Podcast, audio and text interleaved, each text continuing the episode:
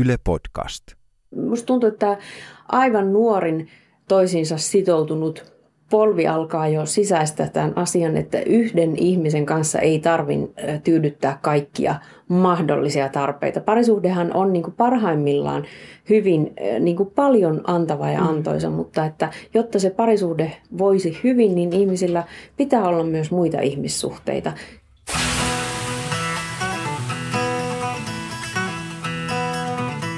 Kun rakastumisen huuma laantuu, alkaa parisuhteen arki. Miten puhaltaa liekki hiipuneeseen parisuhteeseen? Entäs jos ihastuu johonkin toiseen? Voiko pettämisestä toipua? Moderni parisuhde antaa tilaa sekä yksilön että parisuhteen kehitykselle. Tämä on Naisten saunavuoro ja minä olen Paula Tiessalo. Kanssani on seksuaaliterapeutti Aune Karhumäki.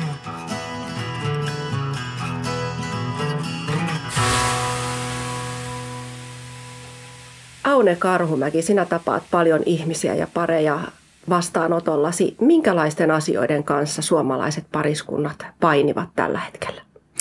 No pariskunnillahan on hyvin, hyvin monenlaiset aiheet, että riippuen nyt ensinnäkin siitä, että minkälaisesta suhdemuodosta lähdetään. Eli, eli väittäisin, että tällainen nykypäivän tyypillinen pariskunta on hyvin epätyypillinen pariskunta siinä mielessä, mm. että siellä on yhtä lailla äh, pitkän liiton ähm, tämmöisen kipinän katoamisen vuoksi Joo. Äh, terapiaan tulleita. Sitten on myös ihan tuoreen parisuhteen äh, myrskyisää hakemista ja sitä niin kuin yhdessäolon miettimistä, että miten me nyt ikinä voidaan sitoutua toisiimme lopullisesti, kun me nyt jo tällä lailla ollaan tukkanuottasilla. Joo.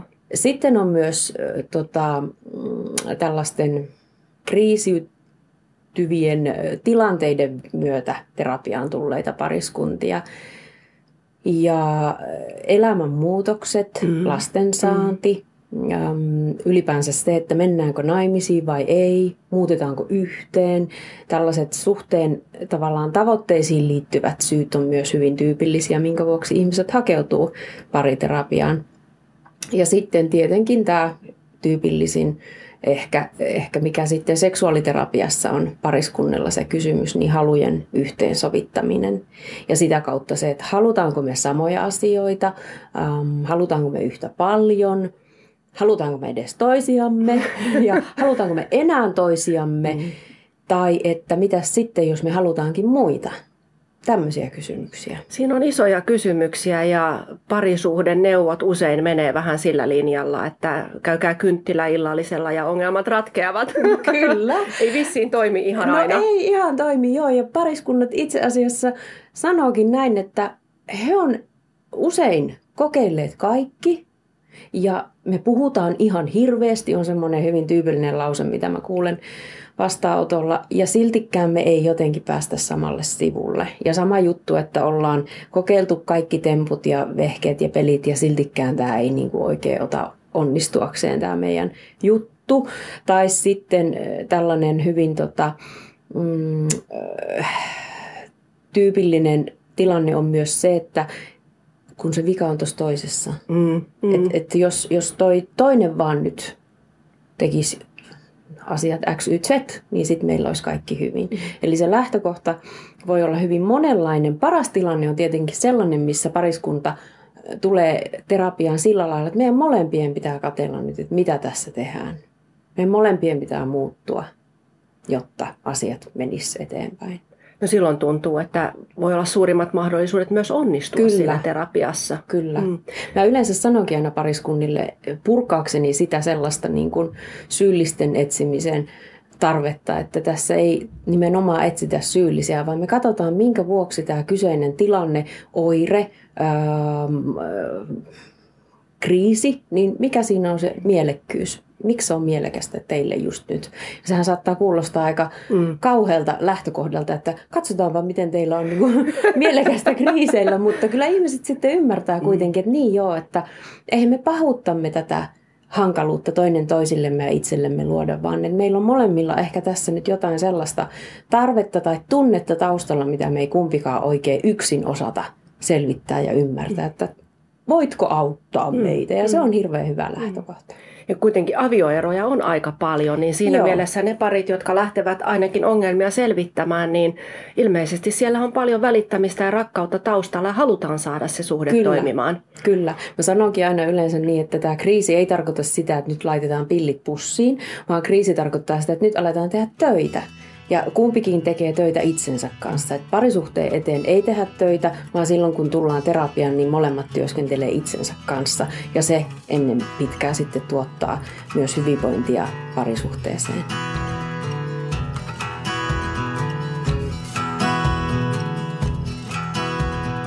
No jos ajatellaan näitä erilaisia parisuhteita, mitä aluksi luettelit, että jos otetaan vaikka tämmöinen pitkään yhdessä ollut pariskunta, joka tulee sitten sinun luoksesi ja pohtii sitä, että kun ei oikein enää tunnu miltään se seksi tai yhdessä ole tai siinä alkaa olla ongelmia, niin miten sitä voi lähteä purkamaan? No lähtökohta on varmaankin se, että äh, useimmiten näissä tilanteissa, että tunnustellaan ja tunnistellaan ensin se, että onko taustalla joku kriisi, eli katsotaan läpi se parisuhteen historia ja sitten nykypäivä, milloin tämä ö, kyseinen oireilu tai kriisi on alkanut, mikä sen on laukassut mahdollisesti, tai sitten jos siinä on vain tällainen niin kuin, esimerkiksi tunteiden hiipuminen tai halujen epäsuhta, mikä on vähän kerrassaan kehittynyt, niin, niin, niin silloin lähdetään tutkailemaan sitä parisuhteen dynamiikkaa, eli että onko siellä kaksi erillistä tasa-arvoista um, tavallaan aikuista mm. ihmistä, vai onko ehkä tällainen emotionaalinen epäsuhta siinä, että toinen kantaa enemmän vaikka vastuuta ja toinen hengailee siellä vapaamatkustajana, mikä on niin kuin ihan aika, itse asiassa aika tyypillistä mm. ja se voi olla mm. kumminkin päin vaan. Eli että toinen kantaa vastuun ja toinen ei sitten niinkään. Ja, ja tässä äh, tilanteessa esimerkiksi, jos dynamiikkatasolle mennään, niin siellä voi olla hirveän usein myös se tilanne, että että toinen ei anna toiselle sitä mm. tilaa. Mm. Eli se on hirveän mutkikas loppuviimeeksi se, se niin kuin, vyyhti, vyyhti nimenomaan. Ja sitten sit tällaisessa ehkä...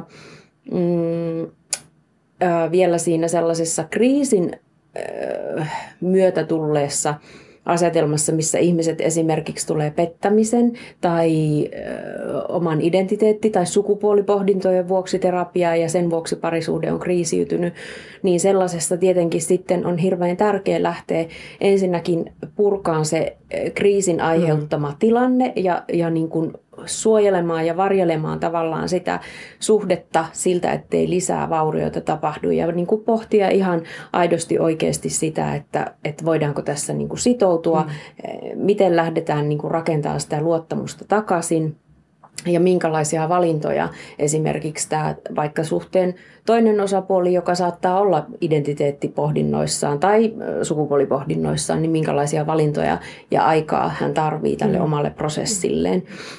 No pitkässä parisuhteessa varsinkin tapahtuu se, että ihmiset muuttuvat matkan varrella. Kyllä. Tässä just luettelit näitä asioita, mitkä voi siellä niin kuin ihmisen omassa identiteetissä esimerkiksi muuttua onko se ainoa vaihtoehto, jos toinen on muuttunut kovasti tai on muuttumassa, niin onko se ainoa vaihtoehto sitten ottaa ero? Vai onko mahdollista, että tämän prosessin kautta löydetään sitten se uudenlainen tapa olla yhdessä, olla uudenlainen pariskunta? Ihmiset on aivan hämmästyttävän luovia ja, ja kekseliäitä ja sitoutuneita toisiinsa tarpeen tullen ja jos he oikeasti kokee niin, että tässä parisuhteessa on niin paljon hyvää mm. tai että tämä asia on joku sellainen eh, kriisi, joka ei uhkaa mun identiteettiä tai mun ö, oikeuksia. Et mä itse asiassa, vaikka en ole koskaan ajatellutkaan, niin voisinkin kuvitella, että jatkasin tätä suhdetta naisen kanssa. Joo. Jos vaikka kumppani lähtee sukupuolen korjausprosessiin tai, tai sitten esimerkiksi niin, että luulin aina, että pettäminen on niin kuin viho viimeinen asia, jota mm. teen. Mm. En ikinä petä, en voi koskaan pettää. Mun isä mm. petti, äiti petti, koko suvun miehet petti, vaikka se historia olisi tällainen. Niin siltikin äh, sitten kun se tulee omalle kohdalle, että mä mein, menin ja tein tämän. Mm.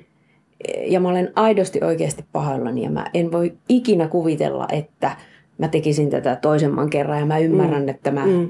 mitä sieltä nyt sitten löytyykään taustalta, että hain huomiota tai olin tyytymätön tai halusin kostaa sulle mm. tai mitä ikinä. niin tällaiset, tällaiset kriisitkin on kyllä mahdollisia hämmästyttävää kyllä. Ihmiset pystyy mm. rakentamaan sen luottamuksen uudelleen. Ja samaten sitten, jos on esimerkiksi äm, tilanne sellainen, että mm, mikä on itse asiassa aika hankala ihmisillä myöntää, että jos meillä ei ole mitään hyvää syytä erota, niin. ja siltikin me ei haluta jatkaa yhdessä, niin saadaanko me erota? Siis tällä tavalla Joo. tullaan ihan kysymään, että... Pyytämään lupaa. Niin, ja okei, okay. ilmassa on se kysymys, että saadaanko me erota? Ja ei ole pakko olla yhdessä. Aivan, aivan.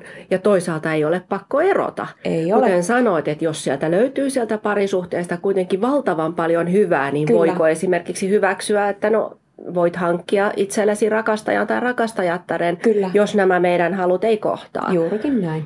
Että mietitään se, että mikä, mikä se on se, se niin kuin vaakakupissa, mitkä on ne plussat ja mitkä on miinukset. Ja silloin puhutaan parisuhteessa hyvin moni, monista asioista. Kyllä. Ja tänä päivänä on vähän tällaista, no ehkä tuntuu, musta tuntuu, että aivan nuorin toisiinsa sitoutunut polvi alkaa jo sisäistä tämän asian, että yhden ihmisen kanssa ei tarvin tyydyttää kaikkia mahdollisia tarpeita. Parisuhdehan on niin kuin parhaimmillaan hyvin niin kuin paljon antava ja mm. antoisa, mm. mutta että jotta se parisuhde voisi hyvin, niin ihmisillä pitää olla myös muita ihmissuhteita. Ei välttämättä muita intiimisuhteita, mutta jos niitäkin on ja se on sen suhteen neuvoteltu ikään kuin, niin kuin liikkumatilaan, niin se on ihan täysin ok. Niistä ei vaan semmoisista ratkaisuista ihan kauheasti tuolla kadulla huudella ääneen. Ei huudella. Ja monisuhteissa olevat ihmiset, yksi semmoinen hyvin tyypillinen asia, mitä he suree, on se, että meidän suhdemuodosta ei ole samanlaista kulttuurista skriptiä kuin monosuhteista – ja, ja toisaalta se on hyvä asia, toisaalta se on ehkä huono asia sitä kautta, että ei välttämättä ole sellaista tarinaa, mihin kiinnittyä, mihin samaistua ja mihin ehkä niin peilata sitä omaa olemista. Ja sitten taas, taas tota, hyvä puoli siinä on se, että, että silloin ollaan niin aika raadollisella ja vereslihaisella tavalla mm. kontaktissa mm. niihin omiin tunteisiin mahdollisesti ja toivottavasti. Ja sitä kautta sitten joudutaan ja saadaan käydä läpi eh, kaikki eh, neuvotteluajan käyttöön esimerkiksi mm. tai suhteen rajoihin tai uusien kumppanien mukaan tuomiseen tai siihen, että mitä mä teen mun tunteiden kanssa, kun mä luulin, että mä en todellakaan enää tarvitse tätä mustasukkaisuutta ja taas mä oon sen kanssa Aivan. tässä.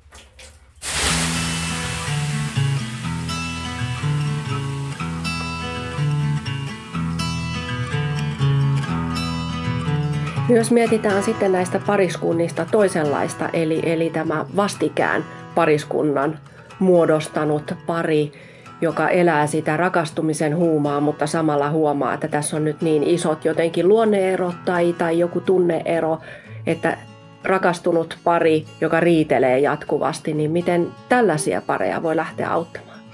Mä ajattelisin, että se riidan tavallaan se, niinkään ne asiat, mistä riidellään, niin ei välttämättä ole kiinnostavia sinänsä, vaan että kiinnostavaa on se tunne siellä taustalla. Eli että mitä, mitä tunnetta eh, kumpikin eh, kynsi ja hampain puolustaa ja mitä he kokee eh, tahoillaan, että, että tämä, tämä niin riita tavallaan edistää tai mistä tunteista siinä nyt itse asiassa kiistellään. Ja monestihan siellä taustalla, jos on esimerkiksi joku ajankäytöllinen asia, että sä menet siellä sun, sun poikakavereiden kanssa harrastuksissa mm, ja mm. ties vaikka missä ja minä täällä illat yksi odotan, että milloin tuut kotiin. Mä en todellakaan mene sun kanssa niin kuin saman kato alle, jos tämä ei muutu. Tällaisia Joo. keskusteluja, niin, niin, niin silloin se, että mikä, mikä siinä on kumpasellekin tärkeää. No mä haluan perustaa ehkä joskus perheen. Okei, eli sä mietit jo siinä kotona ollessasi odottaessa sitä sun mm. kumppania sieltä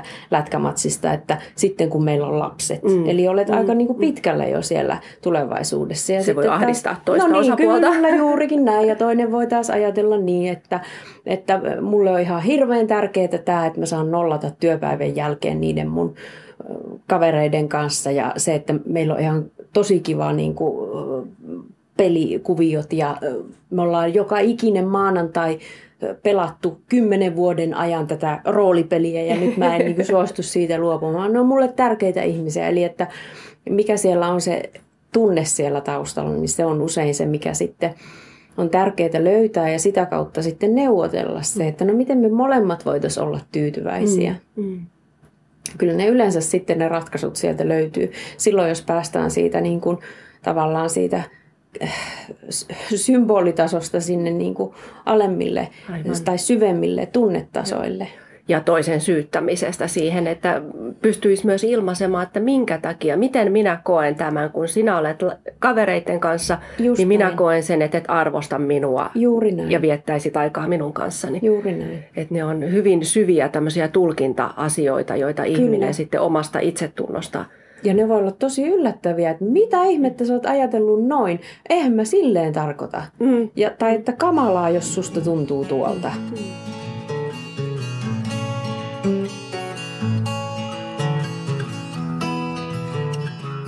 No entäs jos miettii sitten ää, pettämistä? Mm. Olkoon parisuhde minkälainen tahansa, homosuhde, heterosuhde, aivan mikä vaan.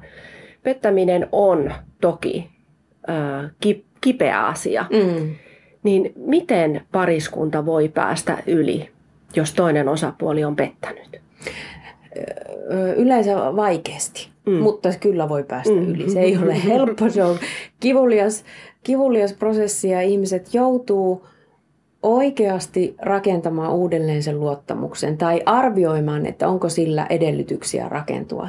Jos on kyse toistamisesta, toistuvasti eh, tapahtuneesta pettämisestä, niin, niin, niin silloin me joudutaan pohtimaan, että onko, onko tämä eh, mahdollista tämän suhteen niin kuin jatkumisen mm, kannalta. Mm edes niin kuin pysyä tässä suhteessa. Joo. Eli että, että tavallaan, että millä lailla ää, millä lailla ollaan valmiit sitoutumaan siihen suhteeseen. Joo.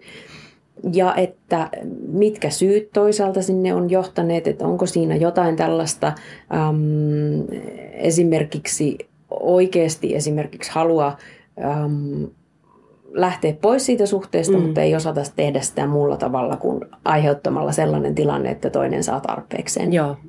Tai että, että onko kyse äm, omasta kriisistä, ähm, mm. ikäkriisistä, mm.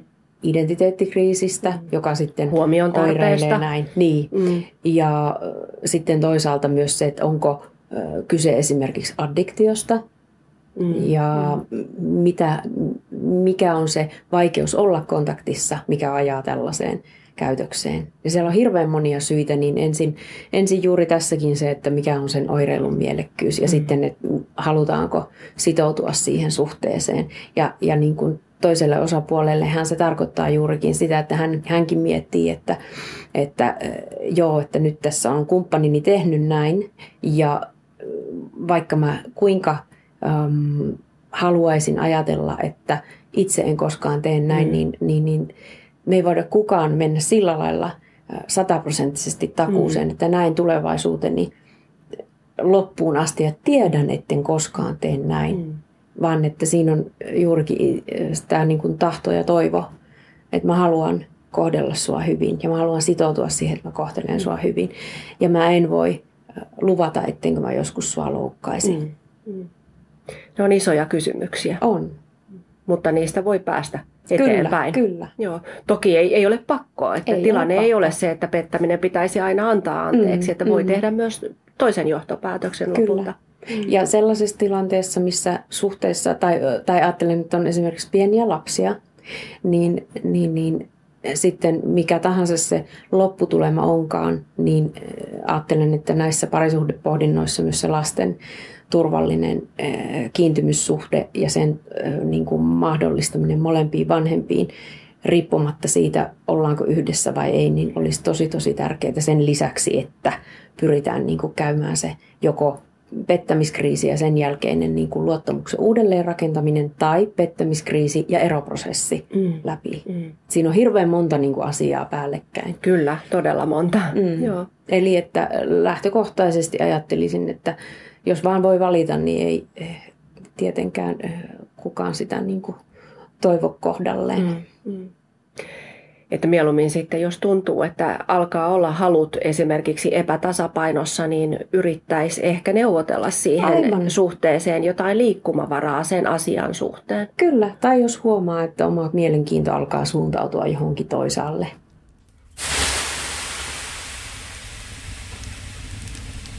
Millä tavalla parisuhteen seksuaalisuutta voi päivittää? Jos toisella mm. sanotaan näin, että keskiään kriisi iskee päälle tai mm. mikä tahansa, mm. alkaa miettiä asioita eri tavalla. Me ollaan erilaisia ihmisiä kaksikymppisenä kuin nelikymppisenä. Kyllä. Ja tota, että onko se ainoa vaihtoehto parisuhteessa ollessa sitten tukahduttaa se seksuaalinen oma kehitys? Mä ajattelen, että ihan parisuhteen alusta pitäisi hyväksyä se, että me tullaan muuttumaan. Ja, ja niin kuin se, että me molemmat tullaan muuttumaan. Ja mä en tiedä, mihin suuntaan mä tästä niin kuin kasvan ja kehityn, koska mä kasvan ja kehityn ja tutkin ja tunnistan itteeni myös muiden kuin sen mun oman kumppanini kautta. Mm, mm. Niin, niin, niin se, että jos suhteessa on ikään kuin, niin kuin valmius päivittää se sillä ajatuksella, että onko tämä suhde edelleen sellainen, että me molemmat saadaan tästä – niitä asioita, joita me halutaan. Ja onko tämä suhde edelleen sellainen, että me voidaan antaa tähän suhteeseen niitä asioita, jotka on meille molemmille arvokkaita ja tärkeitä, niin sitten sitä ehkä kannattaa jatkaa. Mm, mm. Kuulostaa vaan kauhean avarakatseiselta, että ihmiset pystyisivät käymään tämmöisiä keskusteluja. Pikkusen arvelen, että voi olla vaikea puheenaihe. Ihan. Vasta Pologneesen ääressä perjantai-iltana. Aivan varmasti. Ja sitten kun tulee vielä näitäkin, että kun ei se puhu, Mm. Tätä mm. mä kuulen usein jo vastaanotolla, mutta kun ei tuo puhu. Mm. Että täällä me puhutaan, mutta kotona ei. Niin on vaikea käydä niitä keskusteluja. Ja sen vuoksi ajattelen, että taas palataan itse asiassa siihen, mitä mä sanoin tuossa aiemmin, että olisi niin tärkeää, että siinä ihmisen elämässä olisi muutakin kuin se oma kumppani. Eli että, että siellä olisi ne harrastuskaverit tai ystävät tai työyhteisön, kaikkihan sitä nyt ei voi tietenkään valita, että olisi keskusteleva työyhteisö, mm. mutta sillä lailla, että joka niin kuin, tavallaan, että olisi riittävästi niitä kontaktipintoja en tarkoita nyt, että syvällisiä keskusteluja pitää käydä bussipysäkillä kenenkä tahansa kanssa tai työpaikalla avautua niin kuin parisuhdeongelmistaan. Ei ihmiset halua kaikki, eivätkä, eikä heidän tarvi, eikä työpaikka lähtökohtaisesti nyt olekaan mikään niin kuin tämmöinen vertaistuollinen niin kuin parisuhteen porinapaikka, mutta että olisi niitä niin kuin erilaatuisia suhteita riittävän paljon, jotta olisi niitä peilauspintoja siihen, että sitten ne asiat olisi jollain tavalla niin kuin omassa tietoisuudessa, jolloin niitä voisi olla helpompi kommunikoida sitten myös sille omalle kumppanille, kun niitä olisi vähän ehkä pohtinut jossain mm. jonkun kanssa tai jollain tasolla. Tai jos nyt ei pohtinut ääneen, niin sitten ainakin niin, että olisi käynyt mielessä, että ai tässä porukassa, jaa näin.